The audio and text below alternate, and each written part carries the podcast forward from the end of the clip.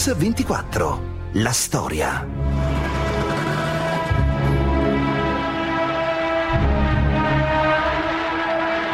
Il re è a Napoli. Questo grido scuote la folla. Le 100.000 persone di piazza del municipio diventano presto 150.000, poi 200.000 e aumentano continuamente quando gli affluenti di via De Pretis e della galleria principale di Napoli che raccontiamo oggi a Mix24 è la storia di una figura controversa, travolta dalle colpe di Casa Savoia e dall'incalzare della tragedia. Per la Casa Reale quello con il regime fascista infatti è stato un vero e proprio patto con il diavolo. Le leggi razziali, le catastrofi della guerra a fianco di Hitler sono il sigillo di un'infamia incancellabile. Un giudizio che nemmeno la caduta del regime fascista il 25 luglio del 43 e l'armistizio dell'8 settembre riusciranno ad attenuare. A restare invece la fuga da Roma di Vittorio Emanuele III e della corte che lascia il paese e l'esercito in balia dei tedeschi. Al seguito del re anche il principe ereditario Umberto e a parlare è lo stesso Umberto di Savoia intervistato da Nicola Caracciolo nel 79. Il governo italiano, riconosciuta la impossibilità di continuare la impari lotta contro la soverchiante potenza avversaria, nell'intento di risparmiare ulteriori e più gravi sciagure alla nazione,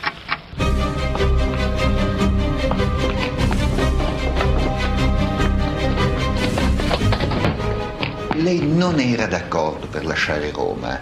Puntoni lo, lo, dice molto molto molto chiaramente. Lei lo chiamò nella sua camera. Dove lei stava con le braccia conserte e gli disse appena entrò, secondo me l'aver lasciato Roma è stato un grave sbaglio. Aver lasciato Roma in quel modo sì. può essere uno sbaglio in quel modo senza avvisare i ministri. Ecco, quella era l'unica mia, sì, la cosa che ancora adesso sono convinto che è stato un peccato che i ministri non abbiano avuto la possibilità di, anche loro di raggiungere so, il re oppure di, di, di prendere le loro disposizioni. Lei non sta forse coprendo, voglio dire, non raccontando un dissenso che vi, che vi, fu perché ritiene di non doverlo fare. Cioè no, lei non andò più in là di quello che ci dice ora. Non andai più in là. Assolutamente. Mia nonna lo obbligò a partire e lui dico parto, però che brutta figura. Questo lo me l'ha detto. Mai sentirai una persona criticare, diciamo, una, o mio nonno o mio padre criticare una scelta di qualcuno della loro famiglia, perché no, non è nel, nel, nel loro DNA, non è nella loro educazione. Avete sentito Vittorio Emanuele e Emanuele Filiberto di Savoia. Impensabile criticare, impensabile per Umberto andare contro le decisioni del padre. L'educazione Savoia non ammette repliche. Quanto a Umberto, il suo è un dilemma personale e di Stato, il dilemma di un uomo nato per essere re. Torino, Castello di Racconigi, la residenza estiva di Casa Savoia. È qui che nascono gli ultimi sovrani della dinastia. Ce ne parlano Amedeo d'Aosta e gli storici Gianni Oliva e Enrico Petacco. Umberto nasce nel 1904, esattamente lo stesso anno di mia madre, quindi oggi avrebbe 112 anni. Infatti si chiamavano fratello e sorella per scherzo, dice ciao sorella, dice Umberto a mia madre. Credo che ha avuto un'infanzia molto eh, felice quando era veramente piccolo e una madre molto affettuosa, perché la regina Elena, che io ricordo, era una persona molto dolce, molto che si faceva, si faceva amare. Unico figlio maschio, fra l'altro, per cui insomma anche vezzeggiato per un senso e riceveva allo stesso tempo una educazione molto severa. Umberto II è stato un personaggio dalla personalità molto complessa molto sofferta, molto contratta, un personaggio malinconico, un'infanzia e un'adolescenza difficili, con un padre, Vittorio Emanuele III, arido nei sentimenti, freddo, che non gli ha dispensato né l'affetto né il calore di un padre. Un uomo che non sapeva ridere, che non amava la musica, l'unica musica che piaceva diceva mi piacciono solo i tamburi e la fanfara, pensate un po'. E oltretutto disprezzava, non amava il suo figlio, aveva capito che era completamente diverso da lui e lo aveva messo nelle mani di un ammiraglio, come tuttora, un ammiraglio, un certo Bonaldi, un vecchio ammiraglio che forse gli aveva dato, gli aveva dato l'ordine, sveglialo un po' questo ragazzo. Nel momento in cui entra nell'età in cui deve essere preparato ed educato a diventare uomo, a diventare principe, a diventare futuro re, subentra il rigore. Il rigore vuol dire gli orari, vuol dire le lezioni, vuol dire il vedere il padre e la madre soltanto due volte alla settimana in occasioni ufficiali, poi vorrà dire il collegio della Lungara a Roma, dove durante gli intervalli gli altri ragazzi giocano, scherzano e lui invece passeggia con un ufficiale che gli legge le motivazioni delle medaglie d'oro delle, eh, dei soldati italiani caduti nella prima guerra mondiale. Quando il paese attraversa la tragedia della Grande Guerra, Umberto ha solo 11 anni, ma i fotografi e i primi cineoperatori dell'epoca sembrano già accorgersi del carisma dell'erede al trono. Un principe cresciuto nel rigore dell'Accademia di Modena che ha visto solo da lontano la nascita del fascismo ma che tornato a Torino è pronto a fare il suo ingresso in società. La fase felice di Umberto coincide con i secondi anni venti, quando terminata la fase di formazione viene a vivere a Torino. Il bel mondo torinese vive fino in fondo i ruggenti anni venti e Umberto ne è uno dei protagonisti. Una corte che fa sognare gli italiani, Lontano dal grigiore del padre e dalla violenza del regime, Umberto è l'essenza stessa della monarchia e dell'anima di un paese che vuole sognare. Ce ne parlano gli storici Arrigo Petacco e Gianni Oliva. Di presenza era bellissimo, si, disse, si, diceva allora che fosse più bello di Rodolfo Valentino e molte attrici americane venivano appositamente in Italia per conoscerlo e sperando di sedurlo. Aveva una grandissima popolarità e un contatto con la gente semplice che era un qualche cosa di innato, che, sono cose che non si insegnano. Probabilmente in quelle frequentazioni delle sale da ballo o, o della Courmayeur avrebbe voluto essere molto più fragoroso, molto più esuberante perché sempre subentrava l'autocontrollo ereditato dall'educazione a principe reale che aveva ricevuto. Perché in lui deve essere esaltato l'uomo di Stato, l'erede di una dinastia millenaria.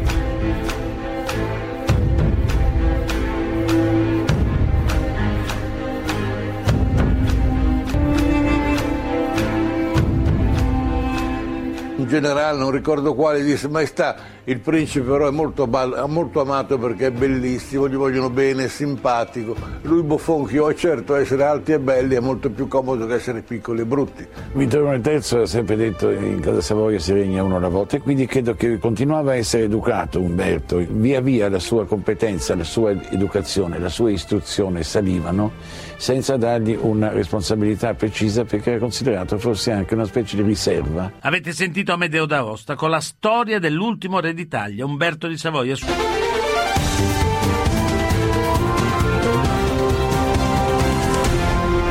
Mix 24. La storia. Mio padre è sempre stato un militare. Quello che diceva suo padre era quello che diceva. Era stato anche educato così.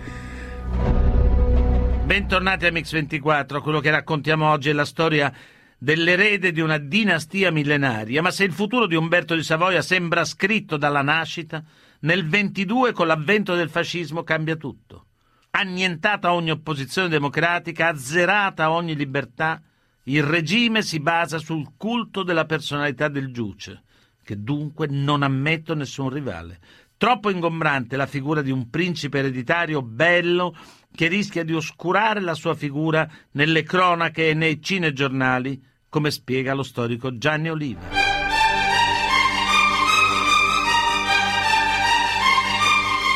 Mussolini non ha mai eh, dimostrato simpatia nei confronti di Umberto e credo che ne abbia patito la popolarità. Umberto era un personaggio popolare, Mussolini era un dittatore, i dittatori non vogliono mai condividere la popolarità con qualcun altro. Mio padre non ha mai detto niente contro Mussolini, no, era Mussolini che invidiava mio padre, sì, sicuramente.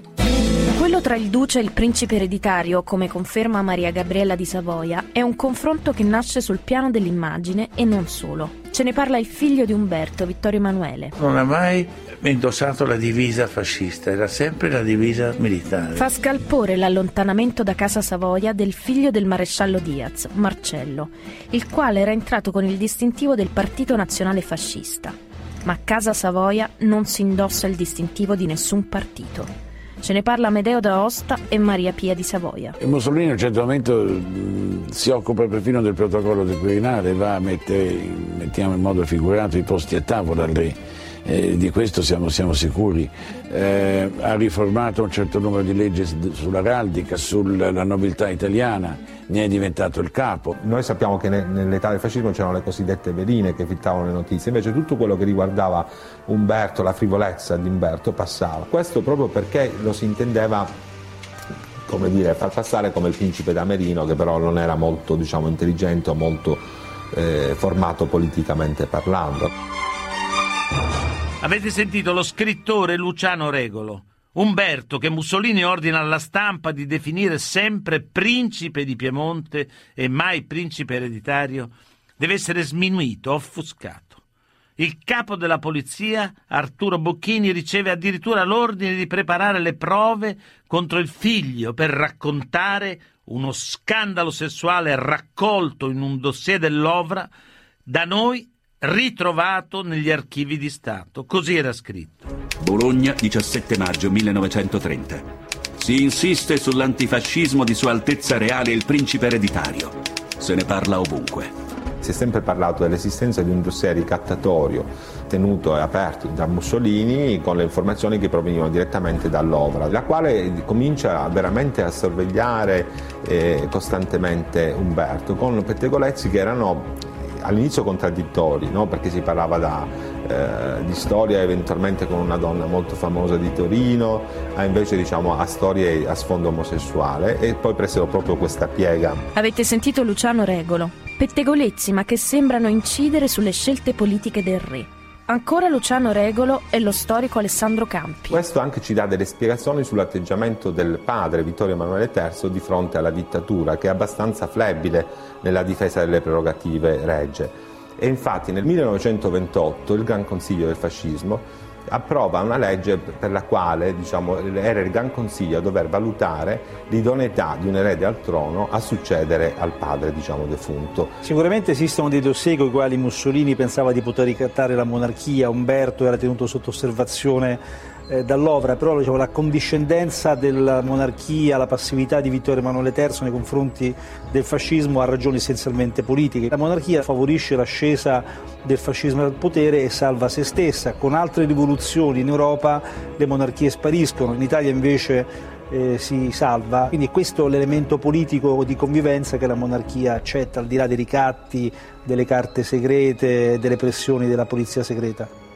Quel triste aborto della legge sulla successione al trono era un modo per ricattare il principe di Piemonte, per costringerlo ad un atteggiamento più favorevole verso il regime. In una seduta segreta tenuta dal capo del governo, il duce ha dichiarato formalmente che in nessun caso il principe ereditario diverrà re d'Italia. Questo per i suoi vizi e per la sua vita sregolata. Luigi Federzoni, presidente del Senato dal 1927 al 39, così scrive nei suoi diari. Ma per Umberto la dinastia va salvaguardata ad ogni costo. E si accelerano i tempi del matrimonio con Maria José per mettere a tacere determinate chiacchiere e determinati pettegolezzi. La polizia segreta intanto trasmette questi rapporti. 24 dicembre 1929. Il cardinale di Belmonte ci assicura che il principe Umberto di Savoia piange giorno e notte perché non vuole assolutamente sposare Maria José del Belgio e che l'hanno fatta venire in antecedenza appunto per evitare gravissime complicazioni.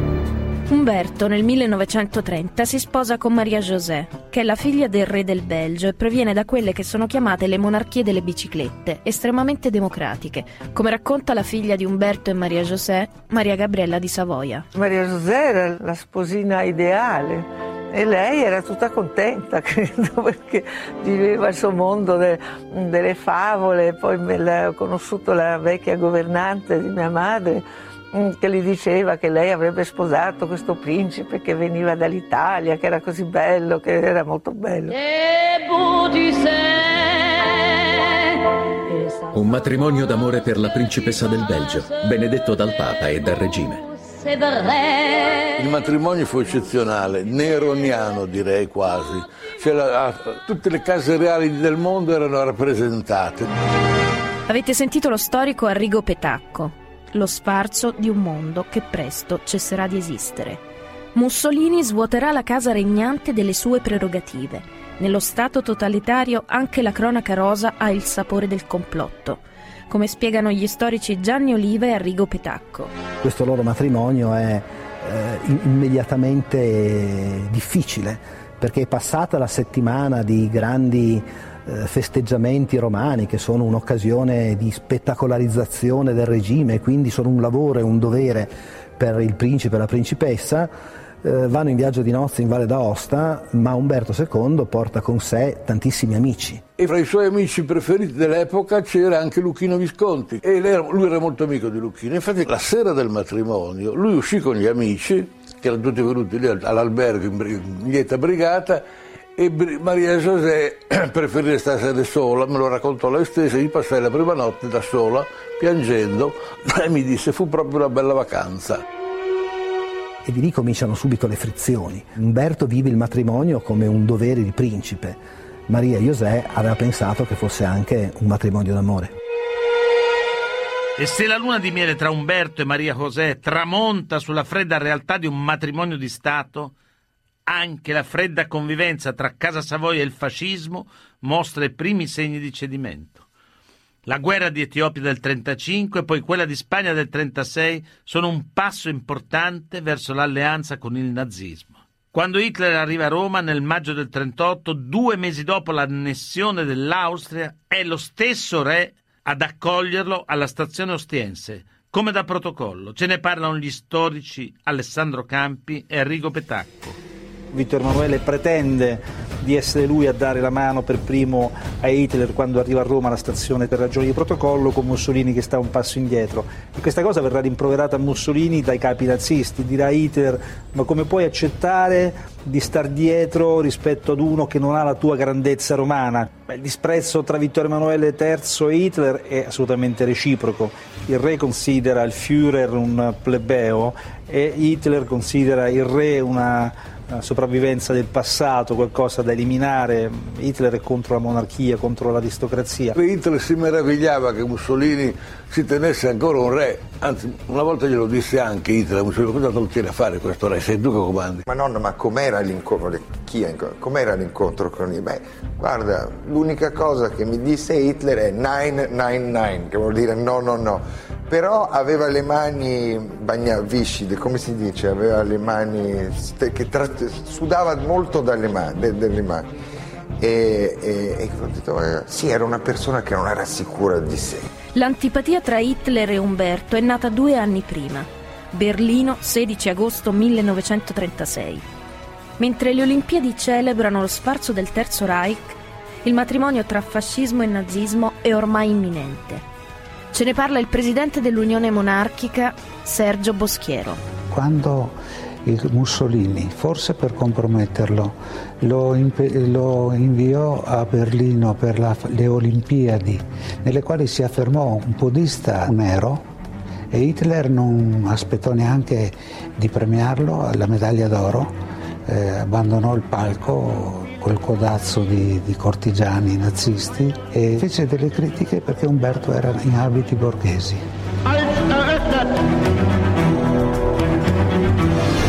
Ginevra, 9 giugno 1938. Ritengo doveroso segnalare che negli ambienti politici si afferma che il principe di Piemonte ha deciso, su istigazione di altissimi ambienti militari italiani, di partecipare attivamente alla politica dell'Italia per eliminare definitivamente alcune influenze del partito fascista. Avete sentito il rapporto della polizia segreta del regime? È nel 1938 che militari e ambienti monarchici vedono in Umberto un'occasione per la successione.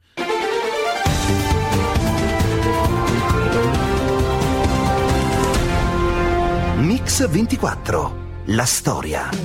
Bentornati su Mix24. Oggi stiamo raccontando la storia di Umberto, l'ultimo re d'Italia, l'erede di Casa Savoia. Un problema quello della successione che i militari vorrebbero risolvere puntando su Umberto di Savoia, ma la realtà storica dice un'altra cosa. Nei mesi successivi il legame tra Italia fascista e la Germania nazista si fa sempre più stretto. È l'orrore delle leggi razziali. Ce ne parlano gli storici Alessandro Campi e Aldo Mola. L'ebraismo mondiale è stato durante 16 anni, malgrado la nostra politica, un nemico irreconciliabile del fascismo.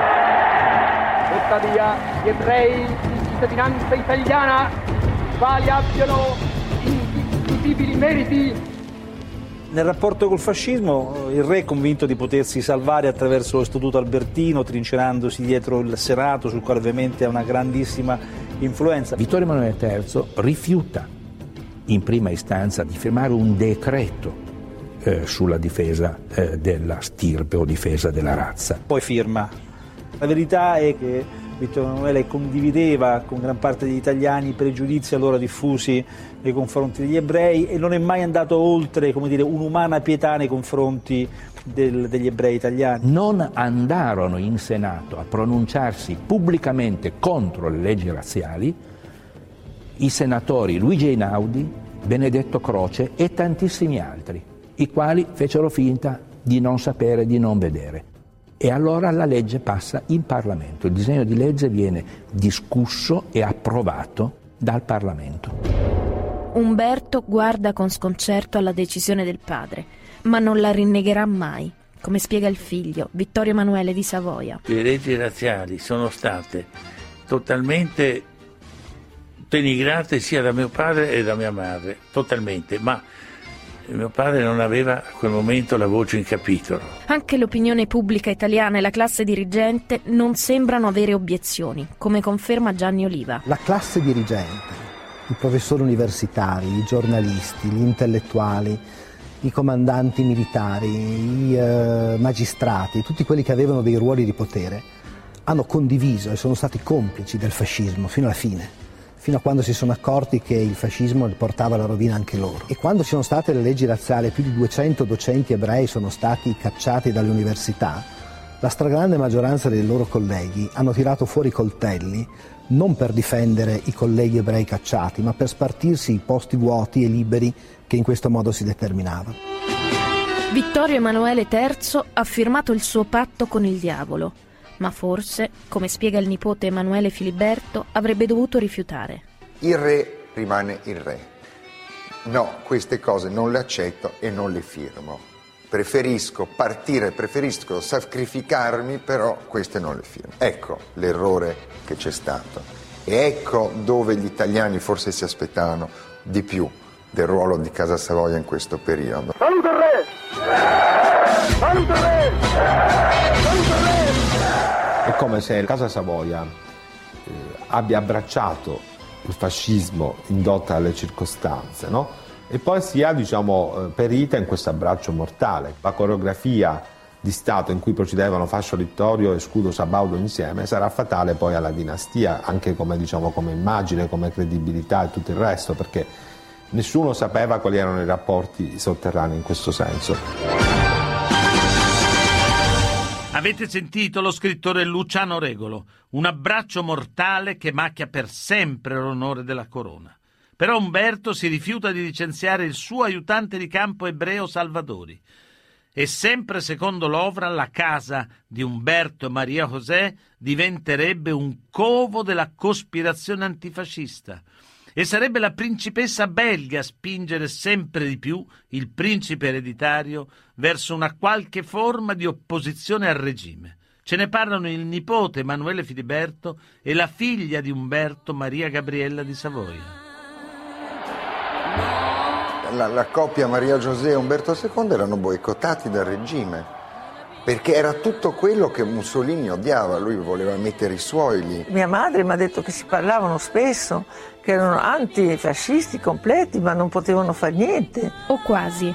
È negli ambienti culturali e nei salotti della capitale che Maria José incontra intellettuali dissidenti come Benedetto Croce e tra gli incontri anche Papa Paolo VI, come racconta Maria José intervistata nel 1979 da Nicola Caracciolo. Ebbi dei contatti con delle persone del partito opposto, dell'antifascismo, che insomma erano abbastanza al corrente, insomma capivano che questa situazione andrebbe sempre peggiorando. Ma la famiglia reale è sempre spiata, come conferma la stessa Maria José. Ero sempre seguita dalla polizia e i telefoni erano sempre sorvegliati e anche c'erano dei microfoni nel, nel Quirinale. Umberto eh, sicuramente avversava il regime e Mussolini, però diciamo, più che un antifascismo in senso politico, che poi si traduceva in atti di opposizione concreta, il suo era un antifascismo di casta, e però appunto da qui a immaginare che potesse diventare il capo di una opposizione politica al fascismo, come spesso si è detto, sicuramente ne passa, anzi dirò di più, probabilmente la vera antifascista tra i due, quella più attiva, era sicuramente la moglie Maria José. Avete sentito lo storico Alessandro Campi. I timori della polizia fascista sembrano trovare una conferma all'estero. Un documento del 39 del Ministero degli Esteri inglese stila un memorandum su un'ipotesi di golpe contro il regime fascista. A parlarcene lo scrittore Luciano Regolo e lo storico Alessandro Campi. Questo golpe che era stato progettato da Umberto, Maria José, Umberto avrebbe rinunciato alla corona in favore del figlio Vittorio Emanuele, Maria José sarebbe diventata reggente, tutto sembra disposto per il 27 settembre del 1938, quando poi invece l'accordo che viene siglato con le grandi potenze, che scongiura la minaccia della guerra, fa soprassedere a questo diciamo, motivo. Umberto incontrava tantissime persone, era al centro di molti contatti, però questo non significa che fosse dire, in grado di rappresentare uno, un'alternativa al regime o di mettersi a capo addirittura di un complotto, di un tentativo di rovesciarlo. Roma, 28 dicembre 1938. Si dice che la principessa di Piemonte sia decisamente avversa al regime. Sarebbe stata inviata a Londra in missione segreta dove insieme al fratello del re del Belgio avrebbe visitato il sovrano d'Inghilterra per prendere accordi con lui. Così scrive la polizia segreta. Alla vigilia della guerra le voci sull'antifascismo del re arrivano alle orecchie del Führer. Mussolini è messo in pericolo da quell'imbecille di un re e da quel perfido furfante di un principe ereditario. Durante la guerra Umberto è un simbolo della dissidenza al fascismo e questo vale sia per i militari che per i fascisti che non si eh, identificano più in Mussolini e che sono contrari al proseguimento dell'alleanza con i tedeschi. Avete sentito Giovanni Cecchini. Umberto d'altronde è sempre più in secondo piano, offuscato irraggiungibile per molti della stessa cerchia che già pensano ad un cambio di fronte. Ce ne parlano Vittorio Emanuele di Savoia e Giovanni Cecini. Sono sicuro che lui avrebbe potuto fare molto, invece era stato, diciamo, soffocato, conosceva gli alleati, gli alleati, gli inglesi, eh, che avevano grande stima di lui. Gli inglesi, nel tentativo di far sganciare l'Italia dalla politica dell'asse, cercano in Amedeo, viceré d'Etiopia, ma soprattutto cugino di Umberto, l'occasione per arrivare al principe ereditario e così scardinare l'Italia dal fascismo. Il generale Pesenti, che era responsabile della Somalia, Somalia italiana, andò un giorno ad Addis Abeba a dire eh, Altezza, facciamo una pace separata con gli inglesi e così ci sediamo al tavolo della pace in modo completamente estraneo a quello che sta succedendo. E Amedeo gli risponde, lei dovrebbe essere fucilato per quello che mi sta dicendo e io dovrei essere fucilato per aver ascoltato. Avete sentito Amedeo da Osta. Nell'autunno del 42 per l'Italia la situazione del fronte è disastrosa. Dilagano le voci di un complotto per spodestare Mussolini. Ce ne parlano lo scrittore Luciano Regolo e lo storico Alessandro Campi. Alto tentativo disperato che fa Umberto nel 1943 con il cognato Filippo d'Assia e d'accordo va da Hitler a dire che l'Italia comunque intendeva uscire dalla, dalla guerra. Hitler arresta Filippo d'Assia per questo senza che nessuno della sua famiglia ne sa niente, infatti per questo poi Mafalda verrà arrestata. Però a quel momento diciamo, Umberto diventa odiatissimo ancora più anche dalla eh, gerarchia nazista. L'incontro tra Filippo Dassia e Umberto nel marzo-aprile 1943 è un fatto storico certificato, però era impensabile un disimpegno dell'Italia così come proposto. Roma, 18 marzo 1943. Secondo le voci che corrono sarebbe Casa Savoia e il partito militare che vogliono preparare il pubblico all'ascesa al trono del principe Umberto. Avete sentito il rapporto della polizia segreta del regime fascista sul conto di Casa Savoia.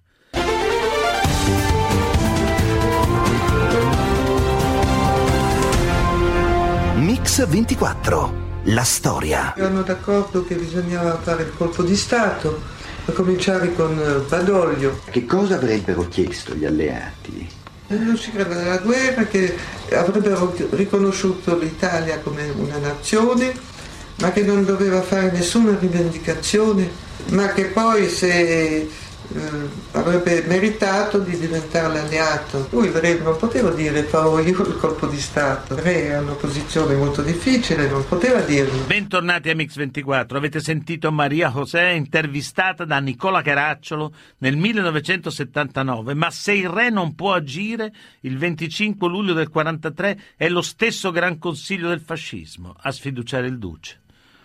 Vittorio Emanuele III fa arrestare Mussolini presidente del Consiglio. Sono giorni decisivi. Mentre Roma rassicura la Germania sulla fedeltà all'asse, l'8 settembre Badoglio dà l'annuncio dell'armistizio con gli anglo-americani. Dal Quirinale il re fugge a pescare e poi nel sud Italia già liberato. Se Umberto è in qualche modo costretto a seguire il padre, l'altra figlia Mafalda, ignara di tutto, resta a Roma. Arrestata, morirà a Buchenwald. La fuga dell'8 settembre non è vergognoso in quanto fuga.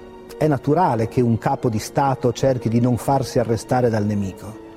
È vergognosa perché è una fuga fatta senza dare nessuna indicazione al paese, lasciando le centinaia di migliaia di soldati che sono in Italia o che sono nei Balcani o che sono nella Francia meridionale senza nessuna indicazione operativa e lasciando l'intero paese allo sbando.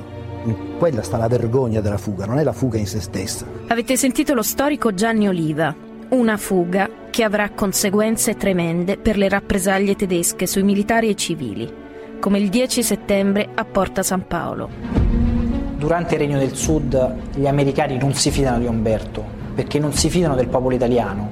Vorrebbero che indossasse l'abito borghese in luogo della divisa, ma lui riesce comunque a riorganizzare alcune formazioni militari e partecipa in prima persona ad alcune azioni di ricognizione in territorio nemico. Il valore di Umberto è riconosciuto anche dall'esercito americano, tant'è che lo propone per la Silver Star, una medaglia al valore. Avete sentito Giovanni Cecini, ma la decorazione della medaglia al valore viene negata dal governo di Washington. Secondo gli americani non è possibile rendere onore ad un principe di uno Stato fino a ieri nemico. Anche se Washington non vuole decorare Umberto con la medaglia al valore, nel giugno del 44, una volta liberata Roma, sono proprio gli americani a premere su Vittorio Emanuele perché abdichi in favore del figlio. Ma il re tiene duro, non vuole lasciare il trono. Si limita a nominare Umberto luogotenente del re, il suo rappresentante formale. Umberto di fatto è un re senza corona, però può finalmente esprimere la sua idea di monarchia moderna e democratica. Umberto è deciso a ritrovare il consenso dei sudditi, ce ne parla Amedeo d'Aosta. Umberto ha due anni di luogotenenza che sono equiparati a essere capo di Stato e riesce a fare qualche, qualche decreto, qualche regio decreto, anche se i momenti sono, non sono facili, sono brutti. Ma la monarchia è in pericolo. Il luogotenente, secondo il volere degli americani, firma un decreto che istituisce l'Assemblea Costituente. Umberto insiste per allargare il voto alle donne. Secondo Umberto, quel decreto del 16 marzo del 46 che indice il referendum Repubblica-Monarchia è forse l'unica possibilità che la Casa Reale ha di sopravvivere alla disfatta della guerra.